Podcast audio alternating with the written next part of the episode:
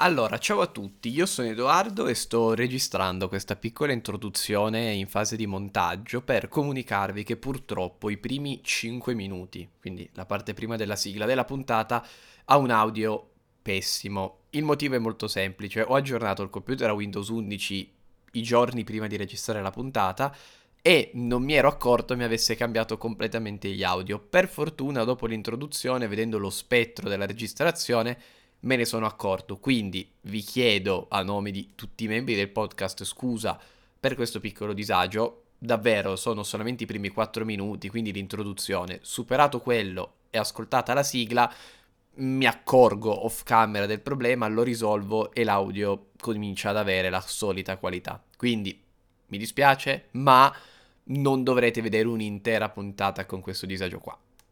Buon ascolto.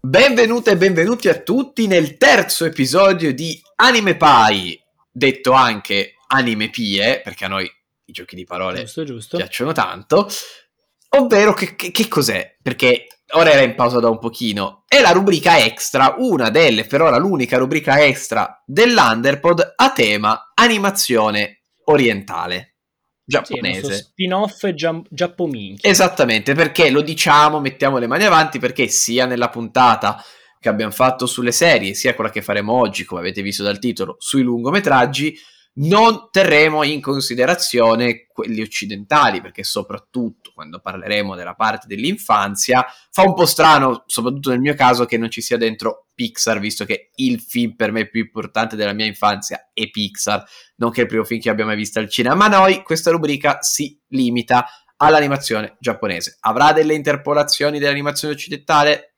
non lo sappiamo. Può essere, può essere anche, anche, anche, per i manga di generale, sì, diciamo, sì. un po' tutto quello che è di produzione eh, giapponese o filo giapponese. Però, diciamo, dai. per il momento è quello. E questa settimana abbiamo deciso, come avete notato, di farla uscire di mercoledì, così per ricordarvi l'esistenza di questa rubrica che si pone l'obiettivo non tanto di eh, guardarci in faccia e urlarci addosso gli acquisti fighi che abbiamo fatto o parlare senza che nessuno abbia una vaga idea di che, di che, cosa si dica, ma un po' come anche tutte le puntate più tematiche che abbiamo fatto, come quella per esempio sulle tre dell'anno scorso che ho fatto con Gianluca, quindi sulla fiera dei videogiochi più importante dell'anno, l'idea è quella di parlare a un pubblico che conosce e quindi po- l'argomento. l'argomento alla perfezione e sa benissimo ogni singola cosa che si cita, ma dall'altra parte farlo magari a scoprire a qualcuno che per mille mila ragioni, anche di semplice mancato interesse, non si è mai approcciato al mondo dell'animazione giapponese. E se la prima puntata abbiamo voluto un po' introdurvi anche i nostri gusti, parlandovi di alcune serie che hanno rappresentato e hanno sì, sono state importanti per determinati periodi della nostra crescita, oggi l'abbiamo voluto fare con i lungometraggi. Quindi vi porteremo sicuramente ad esempio un lungometraggio per la nostra infanzia, un lungometraggio per la nostra adolescenza e un lungometraggio più per il periodo presente.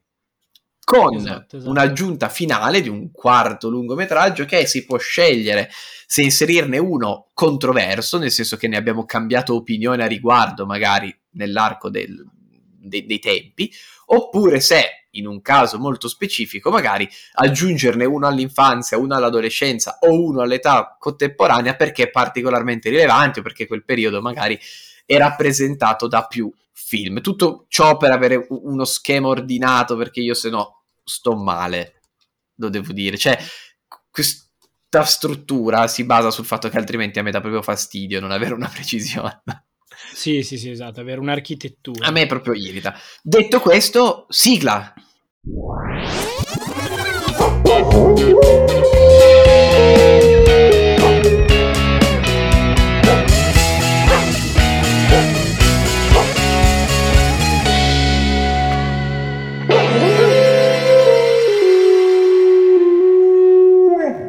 Come per la prima puntata, ovviamente lascio il palco all'ideatore della rubrica, che non sono io. Quindi... Eh, ma non sono neanche io, eri stato tu. Caro amico, no, no, della rubrica Anime Pie, no, la Anime Pie. Ah, proprio sì, del, sì. dell'intero spin-off. Sì, sì, padre putativo della, più, della, della, migliore, perché avendone solo una, è la migliore rubrica extra che Underpod abbia. Quindi. Ma io mi sento veramente il cuore espandersi. Vero, quindi parti tu, quindi io mi vedo un te piccino, picciò Piccino Picciò. Uh, sì, il, me Piccino Picciò, in generale volevo dire innanzitutto che devo dire, cioè, se per quanto riguarda le serie posso dire, non so se vantarmi o comunque o, eh, incolparmi del fatto di, di, aver visto almeno un buon centinaio e passa di, di diverse serie, devo dire che con, con, i film d'animazione sono un po' più eh, debole. Ci invertiamo. Nel senso che... Sì, esatto, sicur- esatto, proprio speculari.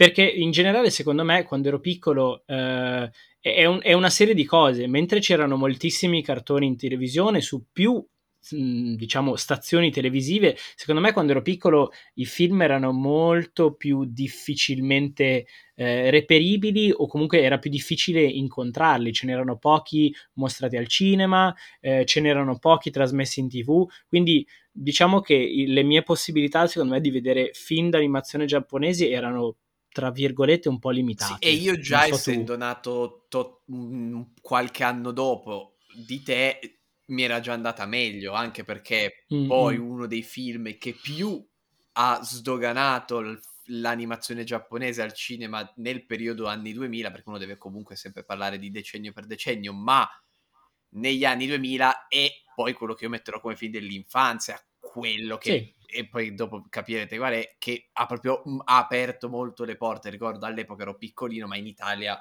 lo diedero ovunque. Capirete perché quando vi dirò quale però sì, c'era meno perché comunque le TV davano le serie. Sì, esatto. I film a volte li davano la sera, li davano a tema, quindi avevi quelli dei Digimon, quelli dei Pokémon, quelli di Dragon Ball, quelli sì, di esatto. Forse però... il primo film che abbia visto, il primo film anime forse che abbia mai visto, è l'unico forse che quando ero piccolo sia mai stato trasmesso, o meno che io ricordi, l'unico che sia mai stato trasmesso uh, o mostrato al cinema, che era il film di Pokémon alla fine. Cavolo, io li ho visti e... tutti al cinema i film di Pokémon, per esempio. Io ho visto solo uno, per fortuna. No, io tutti, tutti, tutti. tutti quanti, anche quelli di Yu-Gi-Oh! Però ripeto, di nuovo io ero già tu avevi già più anni di me, perché io a quell'epoca, periodo lì, avevo credo 5, sì, 6, 7 anni, tu ne avevi già buoni 5, 6 in più. Eh, 9, 10. Eh sì, quindi... Mh, mm, però, comunque.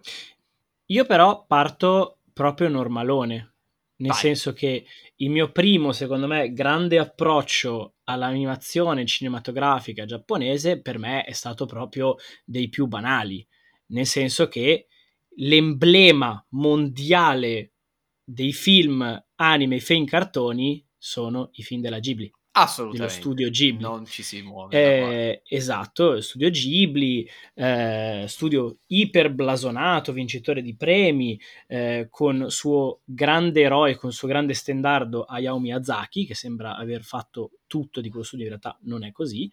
Ehm, e sempre per rimanere nell'ambito normaloni, il, il, film, uno dei, anzi forse il mio film preferito, uno dei miei film anime preferiti in assoluto e uno dei primi che ho visto, che ho visto è stato proprio La principessa Mononoke.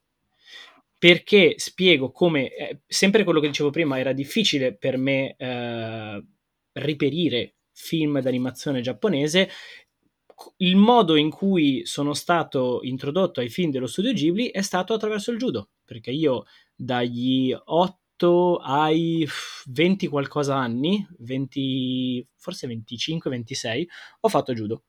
E um, il mio maestro di judo, uh, quando ero piccolo, cioè da sempre, è sempre stato appassionato dei film della Ghibli, eh, dello studio Ghibli, e durante i, chiama, le, le, sessioni estive, come dire, il campus estivo di judo, una cosa che faceva era mostrarci la sera dei film della eh, dello studio Ghibli, tra cui per esempio la principessa Mononoke, perché e sicuramente grande intuizione secondo me e fatto oggettivo, secondo me è uno dei, migliori fi- dei loro migliori film perché oltre ad avere una storia eccezionale ha degli ottimi contenuti per i più giovani, contenuti molto intelligenti che vanno da banalmente eh, lo spirito di sacrificio, la determinazione, il coraggio, quindi che possono ispirare un bambino, ma hanno anche temi quali il rispetto della natura e in generale dell'ambiente, come non solo il rispetto dell'ambiente in sé, in sé per sé, ma anche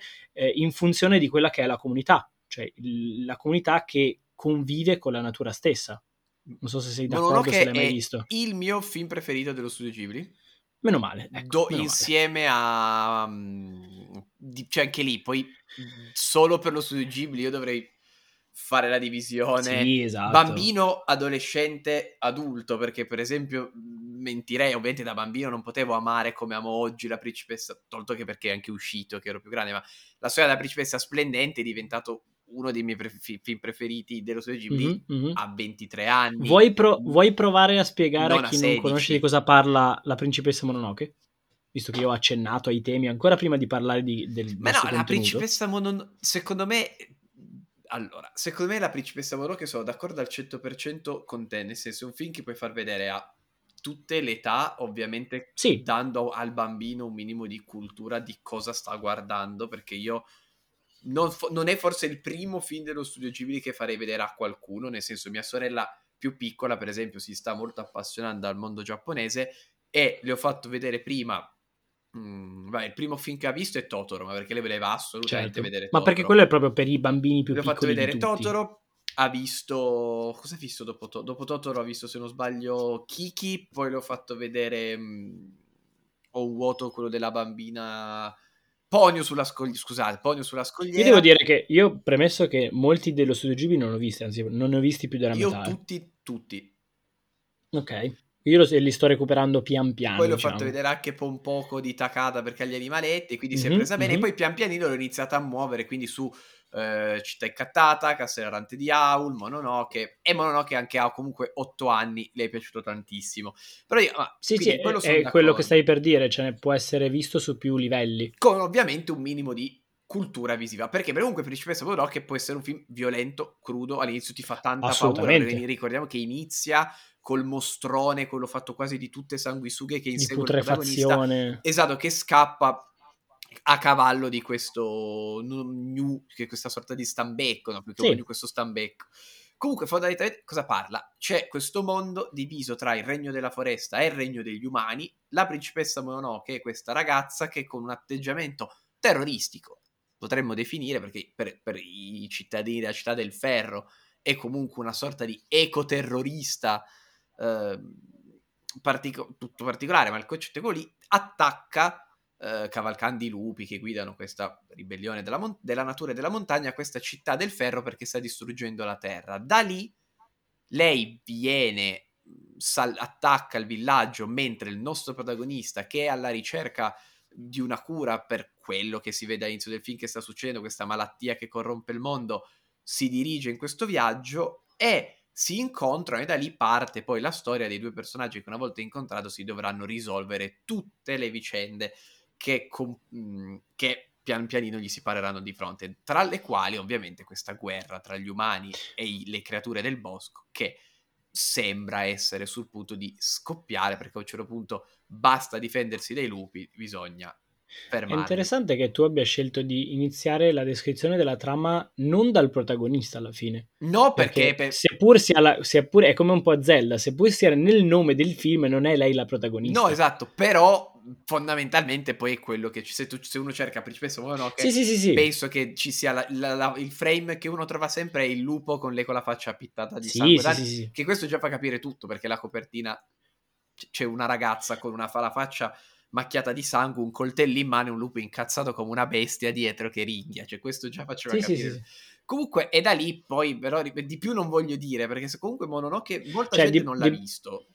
Di base io lo, lo, lo spiegherei in due parole come la storia di questo ragazzo che viene maledetto e parte per cercare di risolvere il suo problema ma piano piano quando tu hai accennato a questa città industrializzata, una specie di città fucina sì, del esatto, ferro. Sì, sì, c'è proprio tutte le donne che c'è la... Esatto, c'è lui scopre scena. che il problema non è il suo, ma è questo conflitto tra industrializzazione e natura spiritualità in cui che è molto più grande di lui e che lui deve dare la priorità a risolvere questo grande problema che potrebbe coinvolgere tutti quanti più che salvare se stesso. Esattamente, esattamente. Anche perché poi vedrete che il problema maledizione del ragazzo è un problema che arriva e inizia ad espandersi anche nel mondo che lo circonda, perché inizialmente sembra quasi non centrare che questo conflitto non ne tenga conto, ma anche quello arriva, che poi è la bellezza del film, cioè la principessa Mononoke apre tutta una serie di storie che, andrà, che vanno lentamente a chiudersi in un cerchio unico, la cui risoluzione, che ovviamente qua non vi stiamo a dire, va poi a dare una spiegazione a tutto quanto. C'è un film nel suo complesso che proprio funziona, la, la storia sì, apre sì, sì, tante porte che poi vanno tutte a collegarsi. Qual è il punto? È un fantasy meraviglioso, perché poi è comunque una storia fantastica, proprio nel senso del fantastico. Mm, è piena d'azione perché ha un ritmo indemoniato, ci sono battaglie, combattimenti, ci sono parentesi quasi storiche perché c'è molto un recupero di come poteva essere, seppur un po' esagerato e caratterizzato il Giappone dell'epoca, la distinzione tra un Giappone più rurale e un Giappone invece più industriale, il Giappone dell'epoca mm-hmm. di Miyazaki, quindi anni 90, che cerca l'industrializzazione a tutti i costi, a discapito di un Giappone invece molto più rurale che in qualche modo anche con la tradizione tenta di rimanere a galla e poi ha delle tinte anche banalmente orrorifiche da fare spavento. Sai... C'è la scena delle sanguisughe col cinghiale, chi l'ha visto sì, sa. Sì. Ma anche la, la, testa di lupo, no. cioè... Mm. È un film veramente è molto molto bello, molto crudo anche, volendo, soprattutto nei temi, perché, e poi la grandiosità del, del film, non tutti i personaggi hanno degli epiloghi positivi. Sai qual è, sai qual è il, il, il segno? Se, cioè, non, non, è un'affermazione mia, ovviamente, non mi, non, mi, non mi, prendo questo merito, ma secondo me sai perché è facilmente classificabile come un capolavoro? Perché parla di cose che, seppure quel, se è un film degli anni 90, sono se, se, uno guarda bene il fulcro, il punto principale è ancora super attuale. È universale, ma assolutamente. Se sembra veramente sì, so, sembra fatto oggi, sembra veramente fatto sì, oggi. Sì, sì, sì, sì, esatto. Come anche Nausicaa, ma, mono, ma Mononoke per alcune cose un po' di più, però anche ecco, che poi anche Nausicaa, che è l'altro pre certo, che certo, per certo. il primo altro film bellissimo. No, la Il tuo f- No, scusami. Non è vero. No, sì, sì, no, no, Nausicaa era il primo comunque. Sì, sì, eh, sì, o quello o il Castello nel cielo, uno dei due. Mm-mm. Non mi ricordo. Il tuo film dell'infanzia invece? Allora, comunque, aspetta che ho controllato, sì, Nausicaa è il primo, ma essendo stato realizzato prima della fondazione, alcuni non lo fanno come i Ghibli, però... Sì, ecco, ecco. Però esatto. cronologicamente prima. Io, essendo più piccino, ho avuto, sono stato vittima di, que- di una cosa, che è il vinci un premio Oscar e quindi ti ridò in sala. Nel senso okay. che nel 2003 vidi la riproiezione al cinema, un po' come viene fatto tutte le volte che vinci un film asiatico, l'ultima volta certo. guardate Parasite, La città incantata. Bellissimo. Non tanto perché i miei genitori non mi ci volessero portare prima, perché era stato distribuito poco e male prima che vinse l'Oscar, vince l'Oscar come film d'animazione di una roba enorme, perché Mhmm, nel senso erano, mhmm, ricordiamo che il, l'Oscar al film d'animazione viene dato, se non sbaglio, dagli anni 2000. Ora stavo ricontrollando un attimino i vincitori, ma mh, mhmm, è, è, è, assurdo che vin- è, è, l'unico film giapponese, tra l'altro, che abbia mai vinto un Oscar come miglior film d'animazione e quindi ovviamente, wow, Hollywood capisce che può fare soldi su quella roba lì, sa che la può vendere in America per farci un grande guadagno, gli dà un premio. Regalandoci però che cosa? La città incantata nelle sale anche in Europa. Quindi vado a vedere la città incantata, rimango terrorizzato, ma proprio terrorizzato da due scene che sono quella dei genitori che vengono trasformati in dei maiali sì, vero, e quella del demone che inizia a rigurgitare dello spirito che inizia a rigurgitare tutta la spazzatura il senza faccia. con lei che poi deve andare a tirare su, a, sta, a, sta, a stappare tra virgolette per tutto cade ma rimango folgorato perché io vedo quel film e mi innamoro completamente del Giappone, del Giappone in generale, del Giappone feudale, dei film dello studio Ghibli e da lì inizio a rompere i coglioni ai miei genitori per recuperarli tutti. Ma perché proprio mi rapisce completamente. Sai cos'è? Allora, per me è tranquillamente uno dei miei tre preferiti. Mononoke è il primo, ma Spirited Away e il Castello Errante di Aul sono tranquillamente al secondo posto dopo, dopo, poco. Secondo me, a me personalmente, l'unico motivo per cui non piace più della Principessa Mononoke è che trovo che in termini di, di trama sia un, molto più fumoso, eh, molto più... Eh, c'è anche lì molto molto nascosto eh, almeno a questa ipo- ipotesi di alcuni, eh, denuncia della società giapponese, un po' dell'avidità capitalistica del nuovo Giappone, bla bla bla, però è molto più nascosto. Que- quello è intrinseco perché Miyazaki è un socialista convinto, nel senso, Sì, quindi sì, non sì. glielo togli, ma sono son d'accordo, a me la città incattata piaceva di più da più pi- a adesso lo amo alla follia, è un film meraviglioso. Certo. Cioè, stiamo parlando, il punto è che qua parliamo di film, con lo studio Ghibli so- parli sempre di film, salvo casi rari, sopra uno standard altissimo. Certo. Ma riguardandolo oggi mi dà meno emozioni di altri film dello studio Ghibli, cioè a me oggi danno molto emoziona più di più, anche nel- non tanto puramente emotivo, ma del cosa mi racconta, impatti visivi, un film come La principessa Mononoke, un film come La principessa splendente, sarà la parola principessa, non credo, Porco Rosso, mi danno un alc- Nausicaa, soprattutto nella parte iniziale o quando gli attaccano la città, cioè ha delle cose. La città incantata lo guardo adesso, mi rendo conto che sto guardando un film trascendentale, ma Certo. non mi lascia più quella magia che mi da, da bambino e ragazzino mi dava di più, mentre invece non preferivo quelli che preferisco adesso, cioè preferivo più questi a Mononoke, per esempio, da più piccolino. Sai cos'è? Beh, secondo me il- sarei d'accordo con questo. Cioè, la principessa Mononoke e magari gli altri, ma lei in primis è proprio sentimenti, è proprio sentire. Per me invece tipo Spirited Away eh, o La città incantata, Il castello errante di Howls è estetica. Ma anche più proprio, sono i due Mm, eh, belli esteticamente, più creativi, più fantasmagorici. A me fa anche. Io la vedo. A me fa viaggiare. la- io non, so, non, a- non amo così tanto. Io lo sto continuando a omettere perché io Luca Serrante di Hall non lo amo così tanto. Mi piace. Io lo, io lo adoro, è il terzo Mi piace. della mia mm, trinità. Non lo rivedo da un sacco e non, non lo riguardo domani. Non è tra i miei preferiti. Per quanto abbia argo- temi che mi piacciono molto, ma non è. mm, essendo io nella vita inter- molto interessato all'antimilitarismo, all'an- però Mhm. non mi entusiasma rispetto magari ad altri dello, dello studio Ghibli. Però la città incattata mi dà più il viaggio, cioè lo riguardo per viaggiare. Mo no Sì. che mi fa veramente incazzare con la città in dell'industria. Cioè, Sì, sì, no, no, bastardo. sono, pola- sono iperpolarizzato. Vi- forza lupi, forza il dio bestia, perché vai, la- vai e spaccali tutti. Era una visione iper semplicistica del film, però ci siamo capiti. Mononoke e Ashitaka come eh, Romolo e Remo? Nuova teoria? Attenzione. Però io qua voglio dire una cosa. Io non ho, non avendo un film rivalutato, ne Mm. devo mettere un altro nell'infanzia che però non voglio soffermarmi. Ci voglio dire, è più un, punto, un, più un film e mezzo. En passant. Sì, perché capirai, era una cosa più particolare. In realtà, a me Sì. un'altra cosa ha segnato in un modo matto quando Sì. ero piccino. Sgravato. Io sono del 97, Mon- La città incantata l'ho visto nel 2003, quindi sei anni, ma Ok.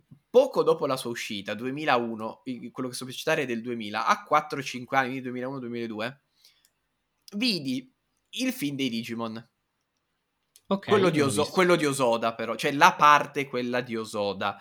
Che Mm. se voi recuperate il, il film dei Digimon è tutto un accrocchio di parti che hanno voluto incastrare, ma c'è una parte che è quella dove c'è. mm, io, tra l'altro, Digimon non riguardo nulla da millenni, quindi non mi ricordo i nomi. Come si chiama? Come si chiama già il Digimon dinosauro arancione? Proprio un vuoto totale. Eh, Agumon? Agumon. E, cioè, il- il- quello di Osoda è quello dove c'è questa sorta di Agumon quasi godzilliano a un certo punto che va per la Sì. città. Io mi ricordo che da bambino la cosa che più mi aveva colpito ad appassionarmi ai cartoni giapponesi, però erano cartoni giapponesi, e da lì vedere poi tutto il resto, era stato proprio quello, perché vedendolo a 4-5 anni non posso dire no, vedevo già Dragon Ball, no, cioè, a 4 anni sei veramente ricoglionito, nel senso guardi, guardi le cose ma non ne hai Sì, sì, assorbi. non hai una memoria storica di quello che hai visto. Quindi io magari sì, ne avevo sì. visti a tonnellate, ma io ho proprio lampante in mente il me che guarda, credo su cassetta, perché all'epoca era cassetta, che guarda su cassetta questa roba qui e la- tutta la parte al- del bambino con um, Liam che Osoda tratta, fai, gira in modo impeccabile io ero rimasto sbalordito. Quindi per questo voglio mettere quel mezzo, perché anche il voler Ci andare a sta. vedere la città incantata o comunque il mio piacermi i cartoni mi ha proprio segnato. Infatti, ricordo anche che poi da lì in poi chiesi di vedere tra l'altro Godzilla, perché comunque non vedevo le cose da solo, non è che ci fosse certo. item, ma l'avevo visto con un gelito e ho detto, ah ma ti è piaciuta questa cosa, magari ti piace Godzilla, e quindi... Però sì, quindi... Possiamo dare anche un segnale forte Dimmi. al nostro pubblico per dare una direzione quasi editoriale al nostro podcast. Eh, in termini di, di anime, mm. e solamente in termini di anime, Digimon molto meglio di Pokémon. Mm. Nettamente. Allora, io dov- dovessi parlare col cuore, io da bambina amavo i film dei Pokémon. Sì. Ma il vero amante pazzo dei Pokémon è assente qua, perché lo sai che ne abbiamo uno in casa. Ah, sì, sì. Noi sì, in casa abbiamo... in, in house. Abbiamo, quindi Gian, Gian, se senti la puntata, dovrai difenderti da questo attacco. Sì, sì, sì, sì ma in realtà su questo secondo me potrebbe essere d'accordo con me. Perché i, videogiochi non si toccano, però l'anime dei Digimon era molto meglio. E io tocco anche i videogiochi. Però magari mi sorprenderà. Eh, tra l'altro, no, a proposito di Digimon, Gian, li hai rivisti tutti? di... Ultimi... sì, ha rivisto tutti gli anime dei Digimon negli ultimi tre anni. Perché mi ricordo, ora che, ora che, me lo dici, mi fai tornare in mente che si era comprato i Blu-ray e se li stava rivedendo tutti. Quindi un compagno. È super ferrato su quella roba lì. Comunque, faremo sapere. Esatto.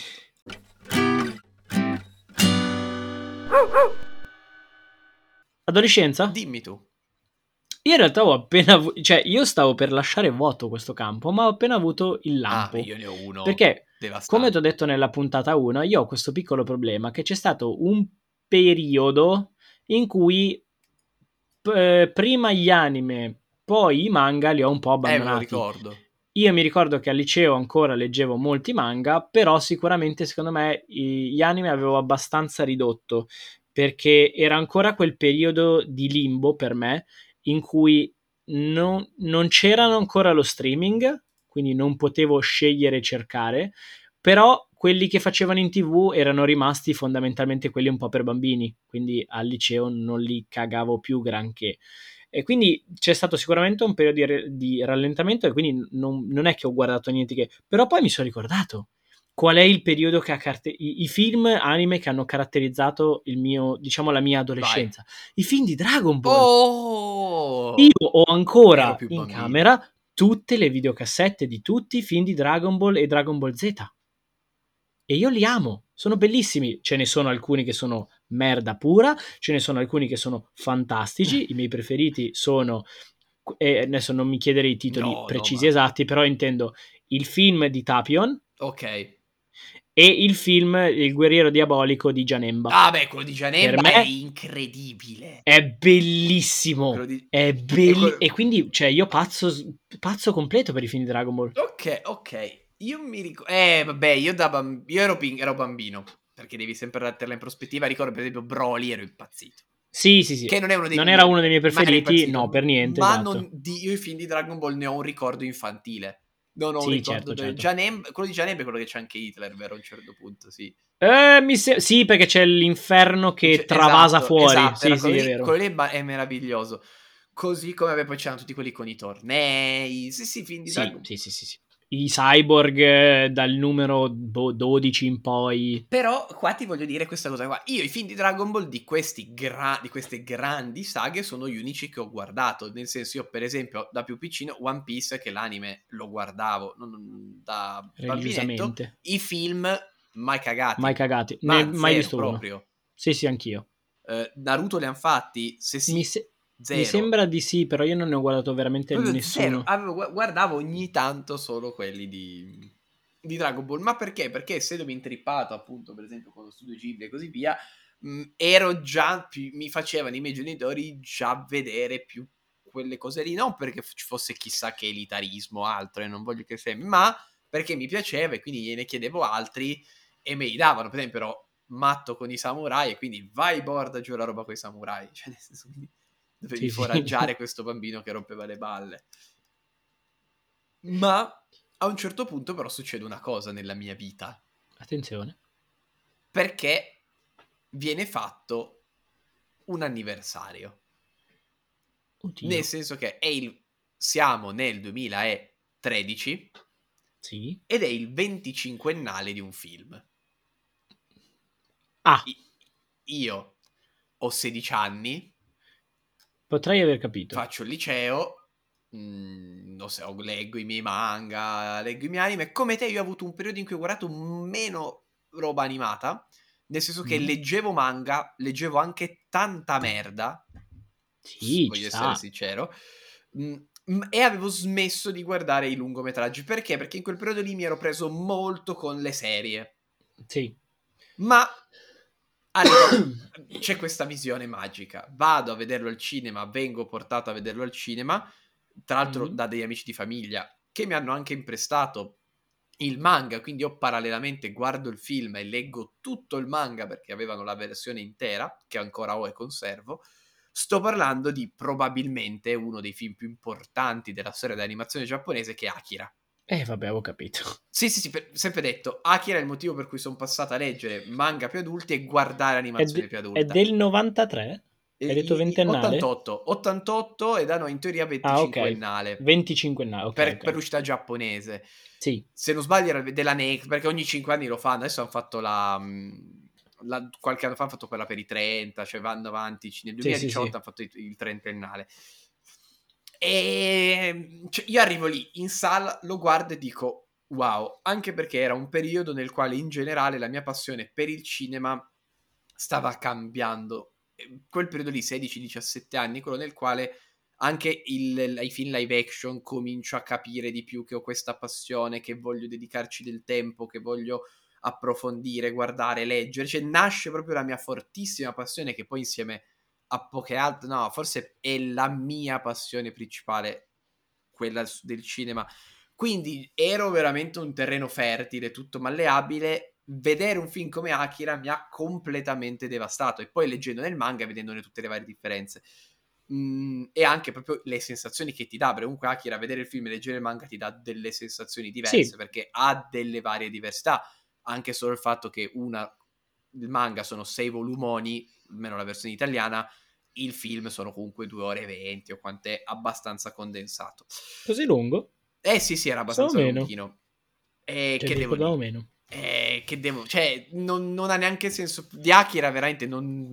È, è, quella cosa che parlarne non puoi, ma perché dovresti fare una cosa monografica, è talmente grossa che qualcuno l'ha fatto probabilmente con più tempo e meglio di te. Comunque, fondamentalmente, Akira cos'è? Fantascienza, sa- molt- iper cyberpunk, iper distopica questo racconto che parte da basi fanta- di fantascientifiche molto classiche all'apparenza, un, esperime- un bambino vecchio, quindi un esperimento di laboratorio fuggito nel quale il protagonista incappa, proprio non si è mai visto nella storia della fantascienza, non no, per diventare in realtà tutt'altro e buttare in tavola tematiche fortissime quali lotta di classe, guerre sociali, guerre civili, controllo politico, religioso, mm, senso della vita, senso di appartenenza, l'evoluzione, la responsabilità del progresso scientifico, sociale, cioè parla di tutto Akira,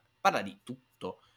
E per quello dico nel manga e nel film è diverso perché il manga si prende molto più il suo tempo, il film deve provare a condensare tutto quanto, ma sì, sì, sì ti trovi davanti anche poi nelle scelte visive, perché tutta la parte finale è visivamente un po' di horror assoluto, per poi virare nella parte ancora più finale, quasi linciano a tratti, potremmo dire, nel senso si prende proprio molto, diventa molto astratto nell'esprimerti alcuni concetti di trama attraverso scene astratte e non dove vedi effettivamente quel che succede, la prima parte con più legata ai teppisti, le moto, cioè, quella, io ricordo la prima volta che ho visto la moto rossa, che poi ci ricordiamo tutti. Iconica. Ero veramente impazzito. Il corpo centrale dove inizi a vedere anche come reagisce la società, quello che succede, perché poi tu hai proprio questa prospettiva tripla, i ragazzini, quindi vedi Caneda, hai la pa- è tutto quello che deve, è lui che vuole recuperare il suo amico, eh, la parte di Tetsuo che invece è entrato in contatto col bambino e quindi tu, tutto l'aspetto più psico, ehm, psic, non psicologico, psichico, perché sono all'inizio poteri psichici, barra fantascientifico, cos'è Akira, che significato ha Akira per la società giapponese e in mezzo vedi le forze che ruotano attorno a questi personaggi che devono fondamentalmente eh, occuparsi del mondo che li circonda, perché hai un Giappone che è stato completamente distrutto da un conflitto sociale, che deve ritirarsi su con le Olimpiadi, tra l'altro ricordiamo le Olimpiadi del 2020, perché questa cosa è sempre stata un meme, ma è vero, c'è il Giappone si è gasato un botto con le Olimpiadi del 2020, anche perché a livello culturale le Olimpiadi del 2020 in Akira, che è un film fondamentale per la cultura comunque giapponese, c'era la cosa delle Olimpiadi nel 2020, infatti dovevano fare di tutto con doveva essere una nuova versione del manga che è uscita, dovevano risfare il, il film rimasterizzato, doveva uscire una serie anime, avevano certo. fatto lo stadio con dei rimandi, per quello le Olimpiadi Tokyo 2020 eh, nella realtà dovevano avere questo rimando. E quindi davvero per un ragazzino di 16 anni ti trovi davanti davvero a qualcosa di più grande di te. E quello è il punto, ma, davanti a una roba infatti, più grande di me, che non avevo capito. Infatti, eh, cioè, come hai detto tu, ma soprattutto tu sai meglio di me come, come, elaborarlo, cioè un film di una grandezza tale che non ha soltanto condizionato, ispirato tutta l'animazione e la, la fumettistica giapponese successiva, ma anche il cinema mondiale. Ma io mi dico una cosa, perché io ho visto, eh, come, come sempre, Akira molto tardi, molto in ritardo.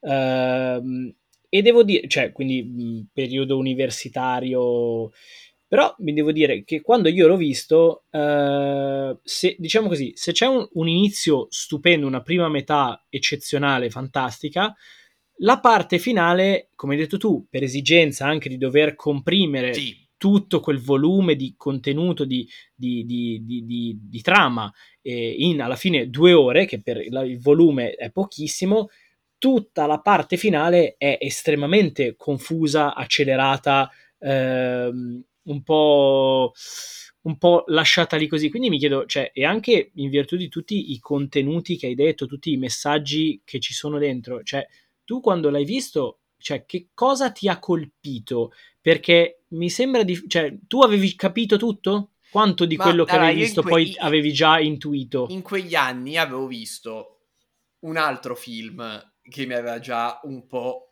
lasciato interdetto su quel fronte, tra virgolette, mm. interdetto, che era The End of Evangelion. Ok. The End of Evangelion, perché comunque alle, l'ho messo nelle, nelle, serie, io in quel periodo lì ho, ho messo poi Evangelion.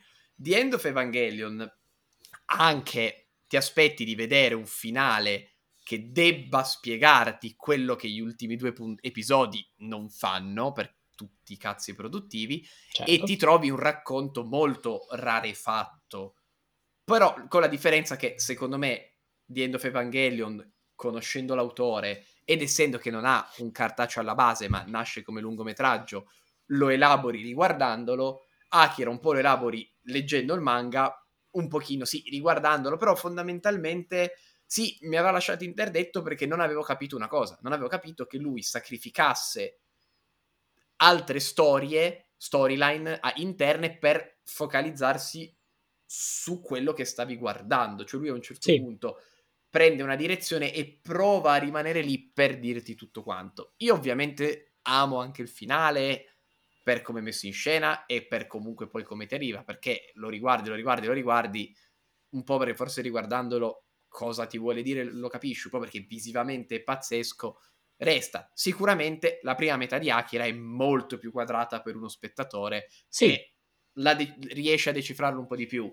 Cioè ha un pacing molto più misurato, secondo il me. Il finale è molto onirico. Ecco, è molto oni- onirico. Sì, esatto, esatto, esatto. Cioè, prima c'è una componente body horror che all'epoca piaciuta, mi aveva lasciato un po' interdetto il me che poi si innamora follemente dell'horror, ama la, la trasformazione di, di Tetsu, non, mi, non, mi, non dico di più Certo. Oggi l'amo, tra l'altro vabbè anche lì Tetsu, parallelamente c'è anche il film di mm, Tetsu, il guerriero di acciaio, il film quello in bianco e nero horror giapponese, cioè anche lì si potrebbe fare un discorso lunghissimo, mm, su, ma non voglio parlare adesso dell'orrore perché stiamo parlando di altro e non di lungometraggi, ma il punto è...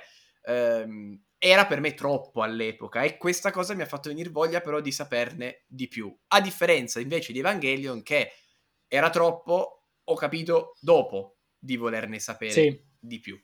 Cioè, tu sei uscito da quel cinema dicendo, ok, pala alla mano, andiamo a scavare. Sì, esatto, devo capire che cazzo ho visto, anche perché oggi è molto più... Sco- si, si, dimentica che nel 2021 è molto più facile sapere le cose sul certo. Giappone, certo. ma ora 2016 già l'informazione c'era ma mettetevi ancora magari qualche anno, però devi comunque reperirla ed è magari informazione sulle cose più mainstream, ma nel 2016 sapere tutto su Akira era molto più difficile. Sì, sì, sì. Cioè, non è che dico prendo YouTube, cerco Akira e trovo... Ma magari, soprattutto, magari... Eh, adesso non dico che fosse questo il tuo caso perché non lo so, non, non so qual è stato il tuo percorso in quel senso, però diciamo che sicuramente eh, adesso abbiamo delle figure di spicco italiane che ne parlano, ma allora o conoscevi bene l'inglese o magari avevi soltanto fonti straniere da, a cui affidarti. Sì, stavo per dire esattamente la stessa cosa. Ok. Perché le, le figure di spicco che abbiamo adesso, anche, in, anche inglesi, eh, uh, sì, sì, sì, certo. si sono dovute formare. Cioè, sì. La capacità comunicativa di un esperto di manga o anime del 2021 dovete trasportarla a sei anni prima, che è umano, quindi ti trovi comunque in un contesto dove un certo tipo di informazione, dove reperirla, come reperirla, perché chi lo va a stampare un editoriale per Akira da vendere in Italia? Ma non lo trovi. Cioè, certo. Cioè, devi avere magari avuto culo che il critico X, cioè, quindi trovare un certo tipo di informazioni vere, perché poi bufale ne trovi a manetta, perché all'epoca chissà che merda avrò letto. Sì, devi aver, Ma... avrebbero dovuto avere un, un'apripista che genera l'interesse intorno. Quindi era anche più difficile. E poi pian pianino invece, e, e, per quello per esempio Evangelion ne ero stato vitti, eh, perché Evangelion trovavi il tutto e il contrario di tutto. Certo. Ora già riesce, cioè, ah no, perché in realtà nella vita di Anno è successo quello, poi scopri che non è vero.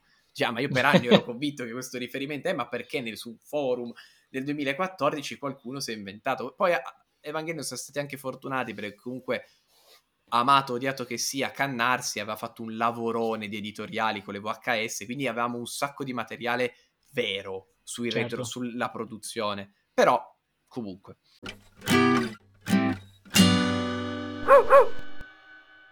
Passiamo al, alla terza, eh, al terzo livello? Sì, eh, ora se sei un simpatico adulto e dimmi. Ah, parto io ancora? Certo. Avrei voluto sentire prima il tuo. No, perché io devo fare un po' l'ipsterino di merda tra un po'. Va bene, vuoi fare sempre il, il fanalino. Io qua ho avuto un po', eh, un po' più di difficoltà, nel senso che, come dicevo mm. prima, per tutto un periodo sono rimasto un po' fermo, cioè a Londra, appunto, avendo più tempo a disposizione, in un certo senso mi sono accorto che mi, erano, mi, ero fermato per un po' di tempo e mi erano mancate un sacco di cose che eh, erano, diciamo, capisaldi eh, del medium. Eh, anzi, in particolar modo, è una cosa che, di cui mi sono accorto tempo fa parlandone con qualcuno, c'è, c'è da dire il fatto che, almeno per me, quando ero piccolo, fino ad almeno al, all'adolescenza, diciamo, eh, non, eh, per il fatto di non aver mai avuto amici che condividessero il mio interesse eh, per gli anime, per i manga, mm, avevo degli amici ovviamente, eh, ma unito, cioè, avevo degli amici solo non interessati a quello, uh, unito al fatto che internet realmente non c'era, io non avevo un modo per confrontarmi con altra gente o comunque anche quando si sono iniziati a formare i vari forum e quant'altro, io in qualche modo non, non, ho, non li ho trovati e non ho pensato, ah, chissà se online c'è qualcun altro a cui interessano queste cose. Quindi io per almeno da quando ero piccolo fino a liceo inoltrato, adolescenza inoltrata, io in questo mio interesse ero in una specie di un po' camera iperbarica. Quindi mm non è che non ho guardato magari Akira o altri film o altri cartoni perché non volessi, ma è che non ne conoscevo l'esistenza perché non avevo nessuno a, eh, a introdurmeli. Io guardavo soltanto. Era esattamente il discorso che facevamo prima. Uno dà per scontato che l'informazione che ricevi oggi sia sempre stata così. Esatto. Non, non, non è, è, è, come dicevo all'inizio. Io tutti i cartoni che ho visto erano quelli che mi, mi trovavo in tv era quelli che io passivamente incontravo, non avevo modo di ricercare e non avevo persone con cui confrontarmi. Quindi a un certo punto, appunto, anni dopo ho detto, ah cazzo, ma io non ho mai visto, eh, non ho visto Akira e non ho visto altre cose. Tra i film, in questo caso non vecchi, che ho visto quando ero a Londra e quindi in, più o meno recentemente, ce ne sono due che mi hanno più colpito in assoluto, ma ho deciso fondamentalmente di parlare di uno Uno, diciamo che è quello scartato per non essere sempre il solito normi e per non parlare sempre delle stesse cose, era, diciamo, quello che va sempre un po' a braccetto con Akira, che è Ghost in the Shell, e che è tranquillamente ah, vabbè, uno dei vabbè, miei film preferiti. Cioè, sì, sì, lo amo ovviamente, al di là di ogni... Anche, anche a Ghost in the Shell lo adoro. Ma... Un capolavoro, secondo me, tranquillamente. Assolutamente. l'altro, l'altro che invece è quello che mi ha colpito di più in assoluto è A Silent Voice o oh. la forma della voce in italiano, Koe no Katachi in, in giapponese. Ed è un film che per tutta una serie di cose non mi sarei aspettato che potesse colpirmi così tanto, nel senso che io ho dei gusti abbastanza ampi in, in termini di eh, di quello che guardo fondamentalmente, che siano film, serie tv, cartoni eh, o film animati, diciamo. Però diciamo che tendenzialmente mh, propre- propendo per cose un po' più animate o nel senso di più esplosive. Non pensavo che una storia talmente delicata, una storia di... Eh, non, non, direi prettamente romantica perché non è neanche veramente il, il centro di ciò che si parla, ma una storia comunque così tanto eh, incentrata sugli esseri umani, sulle vite di relazioni, potesse piacermi così tanto. E per spiegare di cosa parla, fondamentalmente, eh, cioè di base è semplice, è un film del 2016 di Kyoto Animation, eh, pace all'anima loro, perché sono purtroppo andati in fumo. Ah, non sapevo. Eh sì, nel 2019 lo studio ah. ha, ha, subito un attacco, credo, mi sem- non mi ricordo esattamente, non vorrei dire una cazzata, ma lo studio è andato a fuoco a causa di un, un piromane. Ah, eh, ma erano loro? Sì, sì, sì. sì, sì. Ah, la, la, la, questo fatto di cronaca, ora che lo dici me lo ricordo. Credo che fosse un fan incazzato per qualcosa che io adesso non ricordo e che aveva dato fuoco allo studio di animazione causando anche la morte di diversi... Eh, professionisti che lavoravano. Eh, parlare di che cosa... Tu l'hai visto, no? No. Uh, la, uh, Silent Voice. Infatti stavo per, di- stavo per dirti no, non posso venirti contro, io non l'ho visto. Ah, non l'hai visto. È facilissimo spiegare. No. È la, la, storia di questi due bambini, perché la storia inizia con loro che sono alle elementari, mi sembra. Eh, lui è un, è un, ragazzino molto vivace, molto energico, un po' il centro dell'attenzione di tutta la classe, che un giorno eh, vede arrivare questa ragazzina nuova, un po' anche questo è un luogo comune un po' nell'animazione giapponese, questa studentessa trasferita, che è una bambina sorda. E infatti il primo momento in cui lei entra in classe fa la classica presentazione alla classe e così via, lei scrive su, sulla lavagna perché non può parlare. E quindi inizialmente questa bambina viene accolta in maniera molto amichevole, con entusiasmo di tutti, salvo poi il fatto che per questi bambini inizia a essere un problema il fatto che lei non possa comunicare normalmente, debba scrivere tutto su un quaderno, loro debbano scrivere sul, su, sempre sulla carta qualcosa quando vogliono comunicare con, comunicare con loro, loro non, non, conoscono il linguaggio dei segni perché è anche molto difficile da imparare. E, e quindi, perché il Giappone, tra l'altro, socialmente sì, esatto. ha molti problemi con l'abilismo. Esatto. Che Quindi diciamo è... che immagino volessi dire la stessa cosa, cioè il Giappone ha molto questa mentalità che la disabilità tende molto più a nasconderla sì, sì, va proprio ad assisterla. Hanno le, scu- le, scuole apposta per i esatto. disabili esatto. che non vanno... Sì, sì, eh, sì è, è, è, una delle mille cose sulle quali non sono proprio esatto. avantissimo. E progressivamente questi bambini, non tanto per cattiveria, ma più che altro per la difficoltà che hanno nell'integrare questa bambina, invece di impegnarsi, tra virgolette, o di cercare di venirle incontro, piano piano la emarginano. E a un certo punto questo ragazzino che è il protagonista, non mi ricordo esattamente il nome, mi sembra si chiamasse Shoya, ma non sono sicuro, con quella classica ingenuità e un po' cattiveria genuina dei bambini, cioè cattiveria inconsapevole ma molto pura dei bambini, inizia a prenderla in giro, farle dispetti, finché a un certo punto il problema è che lui fa, eh, lui la bullizza, diciamo, fino a un certo punto che questa bambina viene presa dalla madre e trasferita in un'altra scuola. Da quel momento lui diventa l'oggetto del bullismo dell'intera classe, perché la colpa ricade su di lui, lui cerca di incolpare anche i suoi amici che non sono intervenuti, che anche loro ridevano, che anche loro erano partecipi, ma facendo così diventa la spia e viene bullizzato da tutta la classe. Lui cresce, diventa un, un adolescente, un liceale, con seri problemi eh, di autostima. È stato isolato per anni, mh, si sente in colpa per quello che ha fatto, si sente in colpa nei confronti di, di, di sua madre. Lui viene da una famiglia povera e sua madre ha dovuto eh, spendere dei soldi anche per risarcire questa bambina che si chiama Shoko. Eh, anche questo, i nomi non sono bravissimo. E tutta la trama, diciamo, che è incentrata su come lui rincontra questa bambina che lui aveva bullizzato e come cerchi di fare ammenda. Ok, ho capito. E è bellissimo, cioè io veramente, al di là della, della storia che non sto a dire come si evolve, come finisce, non voglio assolutamente dire, ma a me ha colpito incredibilmente per quanto...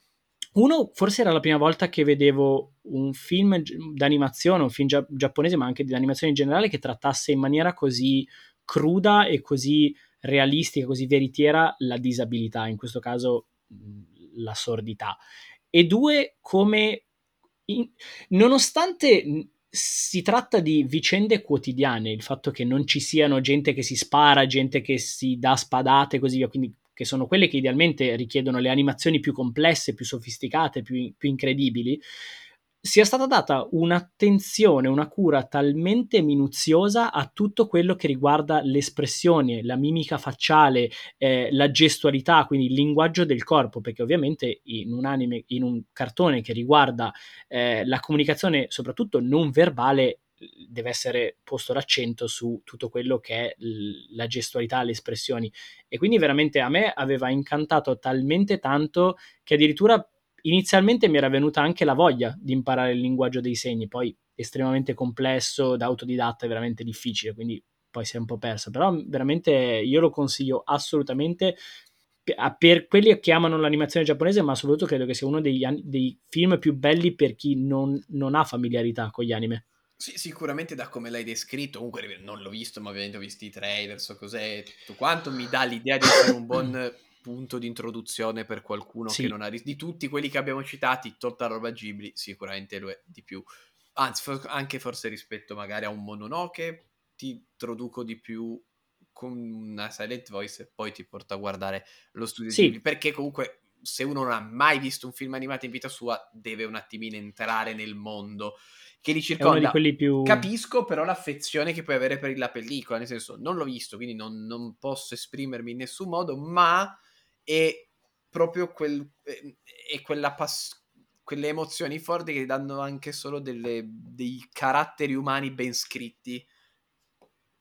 Sì, perché delle emozioni me... ben rappresentate, realistiche, che potresti vivere, che potresti aver vissuto magari se la tua vita avesse preso un'altra piega e quindi poi il cuore te lo toccano a un certo punto. È che è che i due protagonisti secondo me sono talmente tanto genuini e talmente tanto uh, realistici per quanto riguarda quello che ognuno di noi può aver vissuto o una persona che conosciamo nella nostra vita che è impossibile non fare il tifo per loro no, o tenere esatto, o, che o, quel, o, averli a cuore. Che è quello che a me per esempio non, non fa amare follemente il cinema di Shinkai invece che è quello, infatti... Che per me è proprio è... quello che a me non, non, Lo guardo, dico ok, questa scena mi hai voluto far piangere, ci sei quasi riuscito, poi vabbè piango poco, ma mi sembrano estranei, cioè non dico è finta quella reazione, è proprio cioè, finta quella reazione umana, nessuno farebbe così mai. In generale adesso è quasi credo un meme online, un po' sfottere Makoto Shinkai e, e i suoi film. Io, no, io, per ora non ne ho ancora mai visto uno. Li ho visti tutti. Da, da quello che ho sentito per ora le recensioni dei suoi film e in particolare Your Name, a me, nonostante non l'abbia ancora visto, fa girare il cazzo assolutamente il fatto che un film come Your Name abbia eclissato un capolavoro come Silent Voice perché sono usciti più o meno nello stesso periodo. Lo sai, è vero che molta gente pensa, tantissimo. sai che molta gente pensa tra l'altro che siano probabilmente dello stesso regista perché in, ancora più incazzato. Lo so, ma va bene, va bene. Della... No, però al di là di tutto, a me una cosa del cinema di Shigai che non piace, che mi sembra proprio forzato nelle emozioni che vuole costruire, nel come vuole arrivare a dirti. Cioè, il dramma fa otto pa- deve superare otto tutto portoni che nella vita non attraverserai mai. Cioè io per arrivare a sentire la mancanza di una persona che non ho mai incontrato non puoi portarmi a innamorarmi di una Qualcuno... persona della campagna, ma vaffanculo. Qualcuno che conosciamo ha detto eh, che i film di Makoto Shinkai sono la finzione dei sentimenti. Non so se sei d'accordo. Sì, mi piace. Proprio, esatto, sono d'accordo, sono fittissimi. Eh, so, guarda, non so chi sia, poi magari lo so. Cioè, okay, cioè sì. non so chi l'abbia detto, ma sono d'accordo. Ok. Sì, è proprio sono finti. Il tuo film dell'adulterio? Il mio film dell'adulterio. È un film che ha dell'adulterio. No, non è vero, non c'è dell'adulterio. Azz. No, non c'è dell'adulterio. C'è uno stupro, ma non dell'adulterio. Nel Boia. film che sto... No, è vero, in una scena, comunque, più o meno. Ehm, no, allora, adulto, io devo... Ho detto, faccio l'ips... non l'ipsterino, però nel senso, il, il fatto è, a un certo punto ho sdoganato la mia passione per il cinema, quindi negli ultimi anni, facciamo 6-7, per me guardare film non ho più avuto quel film rivelazione che mi ha cambiato il modo di guardare film e così via, perché è partita una passione mia è boom boom boom aggiungere tasselli, no? Quindi Certo. non posso dire ah mamma mia è cambiato per sempre. Però c'è un film che quando l'ho visto mi ha veramente eh, mi è piaciuto cioè, che è diventato immediatamente uno dei miei film d'animazione preferiti. Non so come mai, anche perché di base il genere non è tra i miei preferiti, che è tutto sommato il thriller, Mhm. che è Perfect Blue. Allora, io, Di... io stavo, stavo prima quando stavi iniziando a parlare, ho detto dai, sparami qualcosa di un po' più ricercato che elevi un po' il tono di questa No, puntata no. e me ce l'hai fatta, Ce perché io avrei fatta. detto o Paprika No, o no, di Satoshi. Kon a me piace di più Perfect Blue. Per quanto Ok, io non ho visto Paprika, nessuno dei due ancora. belli- no, Paprika, bellissimo. eh, Tokyo Godfathers, bellissimo. Cioè, è un regista... Eh, aspetta, è, mh, è Perfect Blue o Paprika che in inglese si chiama The Millennium Actress? eh, no, o è un no, altro no, film ancora? The Millennium, ma non, non ho idea del titolo in inglese, sarò Vabbè, sincero. lo cerco io. Tu. Comunque, è Perfect Blue. Mm, di cosa parla Perfect Blue? Un idol deve fare il salto della sua carriera e approdare al cinema, ma nel fare ciò deve abbandonare il gruppo del quale fa parte.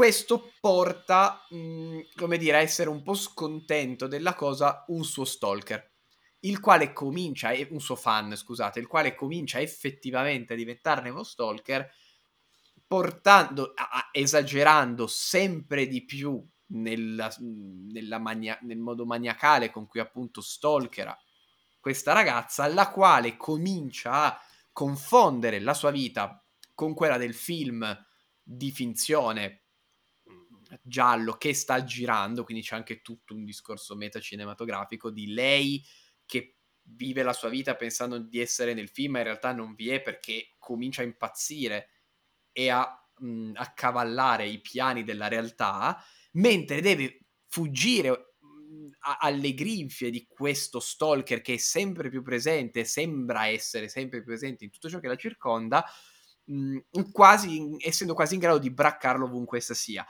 Questo poi, vabbè, culminerà in non sto a dirvi cosa. Il punto è, Mm. io sono innamorato di questo film per tanti aspetti, fondamentalmente, oltre alla storia, tutti quelli tecnici, cioè il montaggio, la regia di, di Perfect Blue, ogni volta che li vedo io rimango totalmente estasiato perché sono bellissimi. Il fastidio che mi ha fatto provare una scena in particolar modo, chi ha visto il film sa, diciamo che c'è una scena dove culmina molto questa idea di mh, è, il mon- è la realtà o sta girando il film? C'è una scena in cui culmina parecchio, chi ha visto il film ha capito, per gli altri non voglio rivelarlo, quella scena ti fa proprio star male e poi anche tutto re- tu- tutto il film è meraviglioso. In più, se ci ricordiamo che è un esordio alla regia, quindi un film sicuramente con più difetti di un Tokyo Godfathers, con molti più difetti di un Paprika. Ripeto, è un primo film, cioè almeno nel lungometraggio è un esordio,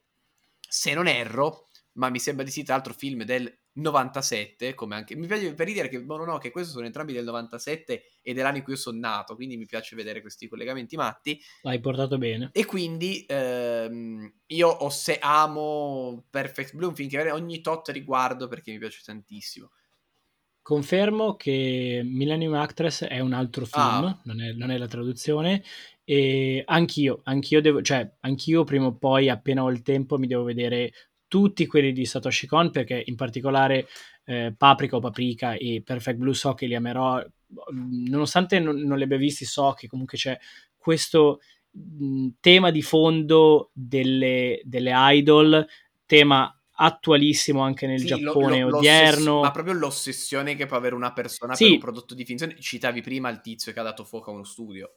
Esatto, cioè il fatto che, che sia gli anime o che siano appunto le idol, questo- questa mentalità che tu personaggio pubblico, tu eh, celebrità, sei mia, io ti posseggo, tu devi essere quello che io voglio tu sia e se non lo sei ti, de- ti posso arrivare anche a distruggere perché hai rovinato l'immagine che io ho di Esatto. Io... te. Tu non puoi avere una vita privata al di là di quella che io immagino per te. Ed è un film che a me ha proprio totalmente, totalmente rapito. Poi è ovvio che se, sono probabilmente film che per certi aspetti sono me. Cioè, e serve poi un discorso lungo perché un po' come il discorso delle serie, io lo applico il lungometraggio, guardo tantissimi film per interesse personale, quindi mi viene anche difficile trovarne alcuni che possano essere meglio di altri, però ho voluto scegliere non il migliore, ma quello che mi per qualche motivo è rimasto di più dentro. Hai fatto bene, Detto sono contento questo- perché secondo me va, va consigliato. Mi permetto di chiudere solamente con una piccola postilla finale, perché in realtà, visto che avevo usato il mio mezzo per la roba di Digimon, che non è tanto un film, c'è un ultimo film. Anch'io ne ho un ultimo film. Allora dillo. Per le, le opinioni La controverse. mia- ah no, la mia non è controversa il cazzo, semplicemente l'ho visto, e... però è un instant film di quest'anno. Quindi Io, io- io ce l'avevo uno che però dopo quello che tu hai detto all'inizio, allora a questo punto devo dirlo. dimmi. Cioè, su non, non tanto opinioni controverse, l'altra volta avevamo detto opinioni che sono passate da, da bene a male o, O da preconcetti comunque. negativi che ti hanno sorpreso in positivo, no? Sì. A me purtroppo, eh, parlando di, tornando a parlare di Studio Ah, Ghibli, capito. dimmelo. La principessa splendente? Eh sì, No, è per me è uno dei a me ha belli. abbastanza annoiato. Cioè, per me... Eh, allora, immane. Io amo quel film proprio. Io. S- Allora, secondo me dipende da una... Cioè, secondo me quello che fa la differenza sostanziale è una cosa. Ehm, non- la principessa splendente è la trasposizione animata in, in film d'animazione di una delle più famose eh, favole, eh, storie folcloristiche del Giappone, Sì. ossia la principessa Kaguya, soprannominata Takenoko, di questa bambina trovata da due, due- una coppia di, di contadinotti, no? viene trovata all'interno di questo stelo di bambù e questa bambina, che chiaramente non è umana, cresce per diventare questa principessa bellissima e il padre si pone come unico obiettivo il circondarla di, di ricchezza, di nobiltà, eh, quando lei in realtà voleva soltanto eh, vivere una vita eh, di felicità con i propri genitori e con i propri amici, finché alla fine non dico che cosa succede. Eh, io questa storia, per vari motivi, la conoscevo già. Quindi, seppure il film sia esteticamente di una bellezza incredibile, probabilmente una delle cose più belle esteticamente che abbia fatto Studio Ghibli, e veramente vi raccomando di, di guardarlo perché è un bel film. Poi è anche il film, diciamo, il testamento di Takata che c'è morto dopo averlo Sì. girato. Quindi, se siete anche persone a cui queste cose interessano, vederlo vi lascio. Perché comunque vedete l'ultimo film di un autore certo. storico. Però, dal mio punto di vista, purtroppo, siccome è la, è la trasposizione proprio uno a uno di una storia che io già conoscevo, in più, secondo me, anche mm, raccontata con una certa lentezza, o comunque prendendosi decisamente tutto il tempo che si vuole per raccontarla, eh, diciamo che anche e soprattutto in virtù di tutta quella ce- fama di cui gode, mi ha un po' deluso. Io ti dico lo stesso, ma è tutto positivo. Cioè, tutto quello che Ok. hai detto, a cui dai magari un'accezione più negativa, per me il, per me il ritmo che dà il film, io ho amato questo, prendersi così il suo tempo per passare passo per passo, e tutto il suo essere così favola. e l'ho adorato, cioè mi piace proprio nel suo essere lungo, nel suo essere lento, nel suo andare con, con calma, ti fai vedere il passaggio dopo passaggio, dopo passaggio, dopo passaggio. Cioè, non lo so, per me è un film che mi, ha, mi è rimasto, cioè empatizzi poi con, pers- con questa protagonista, arrivi a empatizzare eh... in modo... Mm, anche il fatto che sia una, una... quasi a un certo anche che il fatto che sia così tanto una fiaba classica ha quell'aura di intangibilità, di astrattezza che non mi fa empatizzare. È come, è, come, proprio... è, come chiedere, è, come chiedere, di empatizzare con, eh, non lo so, con Biancaneve. E no, perché non... se, ti dico, in questo caso per me no, perché secondo me invece Takata riesce a dare un'umanità, riesce a, a lasciarti da una parte totalmente a bocca aperta davanti a quello che vedi e allo stesso tempo, perché proprio darti questo senso di veramente di quasi le- leggerezza e intangibilità del racconto, ma dall'altra parte tagliare delle ferite molto umane nei personaggi che te li fanno sembrare veri. Non so, io trovo per me La principessa splendente è un film totale sotto tutti gli aspetti, cioè un film che funziona benissimo in ogni aspetto filmico e per quello mm, non è un film che ho rivisto, io l'ho visto una volta, ma è un film che ho detto l'ho visto una volta e quella volta che l'ho visto mi ha dato talmente tanto che rimane lì. Sai cos'è? L- l'unico momento in cui io ho sentito quel, quel l'unico personaggio che mi ha dato quella mm. sensazione di, di, realismo, di umanità di cui parli, è il, quando lei rincontra il suo amico d'infanzia, sì. che lui ormai è sposato con un figlio, però la vede e dice però io quasi quasi lascio tutto. E poi, vabbè, solamente sembra, sarà, ma solo per me il lato visivo a un certo punto quasi basta. È un quadro. Quasi basta. È un quadro stupendo. La parte sì. finale dove lei, diciamo, le parti più finali, anche le, ci sono delle parti, ma tutte quelle più È bellissimo. Al diavolo del finale finale, tipo la parte in cui lei vola, tra virgolette. Sì, sì, sì, eh, sì, sì, Quando ti racconta le gesta dei pretendenti, o, mi, e, o tutto anche l'inizio. Non so, per me è un film meraviglioso. Certo. Invece la tua chicchina finale? Ma nel senso, diciamo che non, non, abbiamo avuto modo di parlarne perché era estate, eravamo in pausa, ma...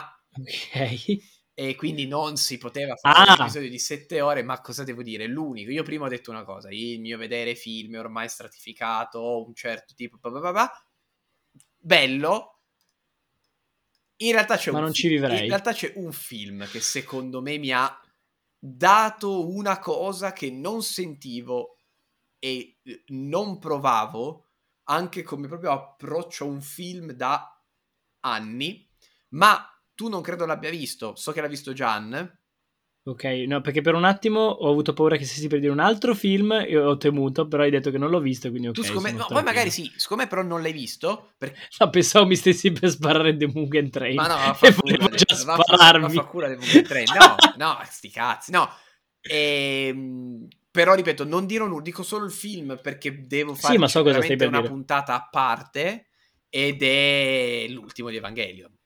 Eh no, certo. non pensavo, non perché sia Evangelion, e questo è il punto, non perché Evangelion, non perché sono così appassionato a Evangelion, non c'entra nulla il fatto che abbia Evangelion nel nome da un punto di vista puramente di attaccamento emotivo,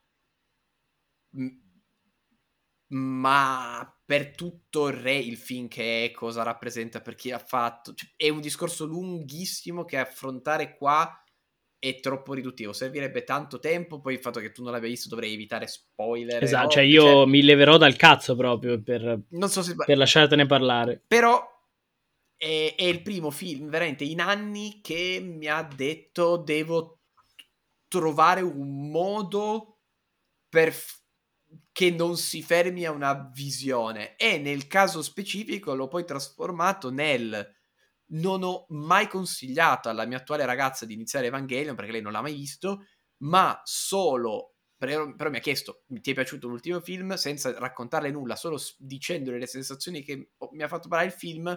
Ha iniziato a vedere Evangelion, lo stiamo guardando insieme e pian pianino arriveremo poi al film, ai rebuild, siamo a Neon Genesis.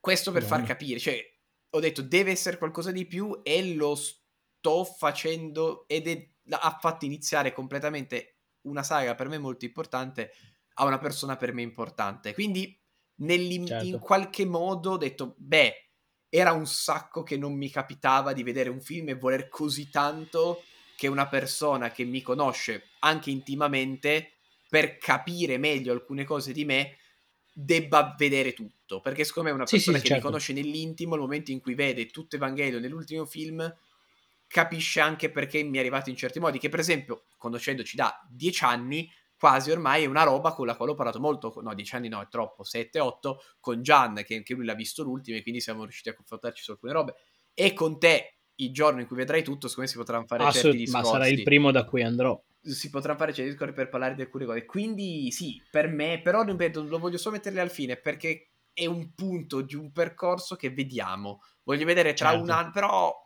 io ho pianto mezz'ora dopo che lo vi, ma proprio ma in lacrime, proprio straiato, morto. Sì, sì, sì, sì, sì, sì. E quindi niente, volevo dirlo, non potevo chiudere senza citarlo. Giusto. Detto questo, il film di Demon Slayer più bello, ovviamente. Vai a cagare. Si scherza, si scherza. è caruccio, l'abbiamo detto.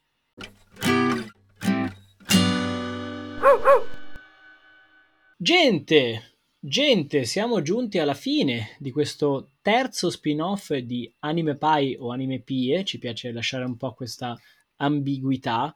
Saremmo più che contenti di poter sentire sulla nostra pagina Instagram underpod-podcast quali sono i vostri film preferiti. Non serve neanche che facciate una distinzione, proprio buttate tutto dentro questo grande minestrone.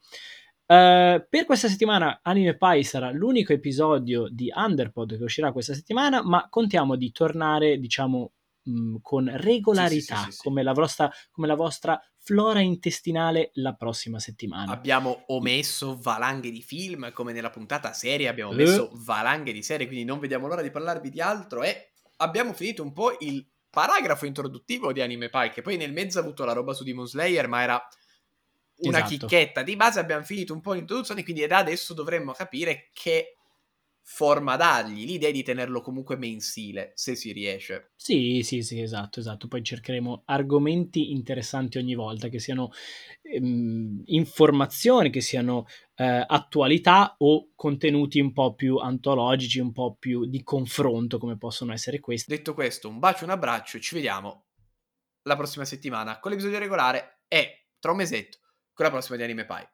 Arrivederci.